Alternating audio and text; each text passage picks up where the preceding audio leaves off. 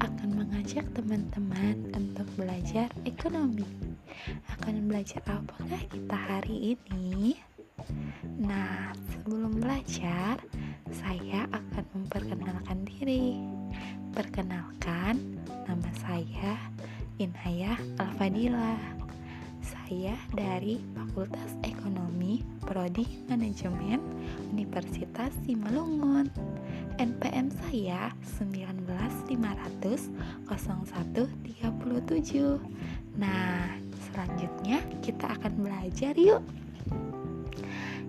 Kita akan belajar tentang menelusuri arti pembangunan tingkat kemakmuran dan pembangunan mempunyai beberapa kelemahan. Ketidaksempurnaan tersebut dapat dibedakan pada dua aspek. Yang pertama, kelemahan yang bersumber dari ketidaksesuaian penggunaan pendapatan per kapita untuk menemukan tingkat kesejahteraan masyarakat dan tingkat pembangunan. Yang kedua, kelemahan yang bersifat statistik dan metodologi dalam menghitung pendapatan per kapita.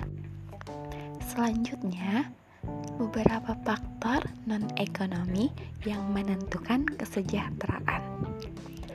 Satu keberatan lain yang acap kali ditemukan orang terhadap penggunaan tingkat pendapatan per kapita dalam menentukan tingkat kesejahteraan didasarkan kepada keyakinan bahwa kesejahteraan masyarakat merupakan suatu hal yang bersifat subjektif.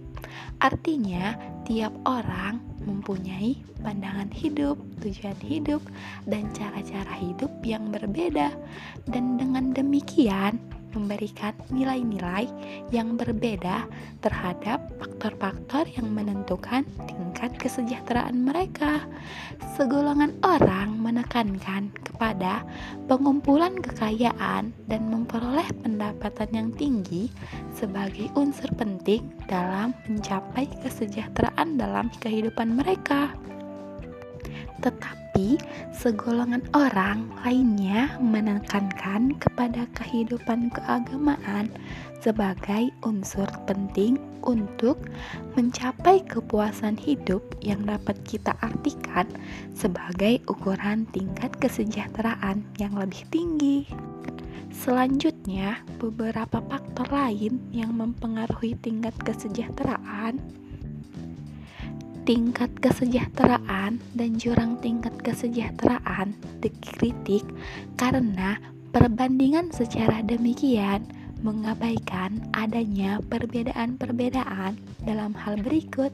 Di antaranya komposisi umur penduduk, distribusi pendapatan masyarakat, pola pengeluaran masyarakat, komposisi pendapatan nasional jumlah masa lapang yang dinikmati masyarakat, dan perubahan-perubahan dalam keadaan pengangguran.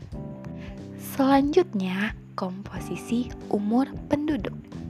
Di negara berkembang, proposisi penduduk yang di bawah umur dan orang-orang muda adalah lebih tinggi dari negara maju. Dengan demikian, perbandingan pendapatan setiap keluarga di kedua golongan negara tidaklah seburuk seperti yang digambarkan dengan membandingkan tingkat pendapatan per kapita mereka. Selanjutnya, distribusi pendapatan masyarakat. Distribusi pendapatan merupakan faktor penting lainnya yang menentukan keadaan kesejahteraan masyarakat pada umumnya. Faktor ini tidak diperhatikan dalam membandingkan tingkat kesejahteraan masyarakat dan perubahannya dari masa ke masa. Jika indeks yang digunakan adalah tingkat pendapatan per kapita, pada akhir-akhir ini, dari pengamatan hasil-hasil pembangunan di negara berkembang, makin meluas kesadaran bahwa walaupun dalam sejarah pembangunan negara maju telah terbukti pembangunan ekonomi pada akhirnya akan diikuti oleh distribusi pendapatan yang lebih merata. Pada tingkat permulaan dari pembangunan ekonomi, keadaan yang sebaliknya akan berlaku. Perkembangan di banyak negara berkembang menunjukkan bahwa dalam proses tersebut distribusi pendapatan keadaannya menjadi lebih tidak merata. Selanjutnya, pola pengeluaran masyarakat. Pola pengeluaran masyarakat di berbagai negara kadang-kadang sangat berbeda dan perbedaan ini menyebabkan dua negara yang sama pendapatan per kapitanya belum tentu menikmati kesejahteraan yang sama. Misalnya, dua orang yang berpendapatan sama, tetapi salah seseorang di antaranya harus mengeluarkan biaya pengangkutan yang lebih tinggi untuk bekerja harus berpakaian lebih rapi, dan sebagainya. Perbedaan iklim menimbulkan perbedaan dalam corak pengeluaran masyarakat di negara maju dan negara berkembang. Orang-orang di negara maju harus mengeluarkan uang lebih banyak untuk mencapai suatu tingkat kesejahteraan yang sama dengan di negara berkembang.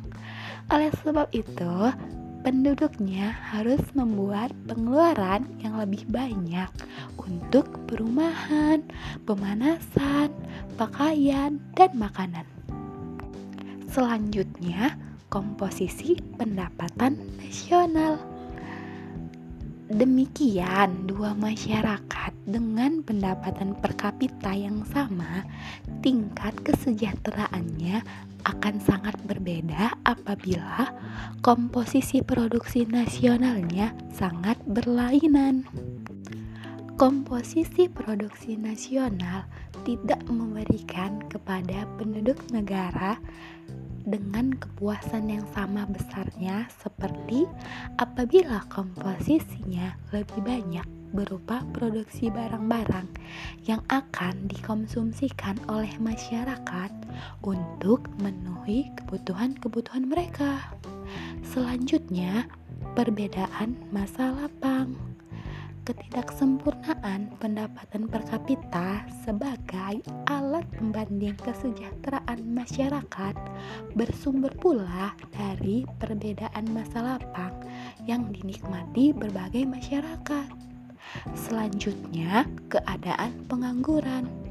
Pembangunan ekonomi yang digambarkan berdasarkan kepada lajunya tingkat pertambahan pendapatan per kapita dianggap kurang sempurna karena cara demikian tidak memberikan gambaran mengenai perubahan-perubahan dalam masyarakat masalah pengangguran yang dihadapi.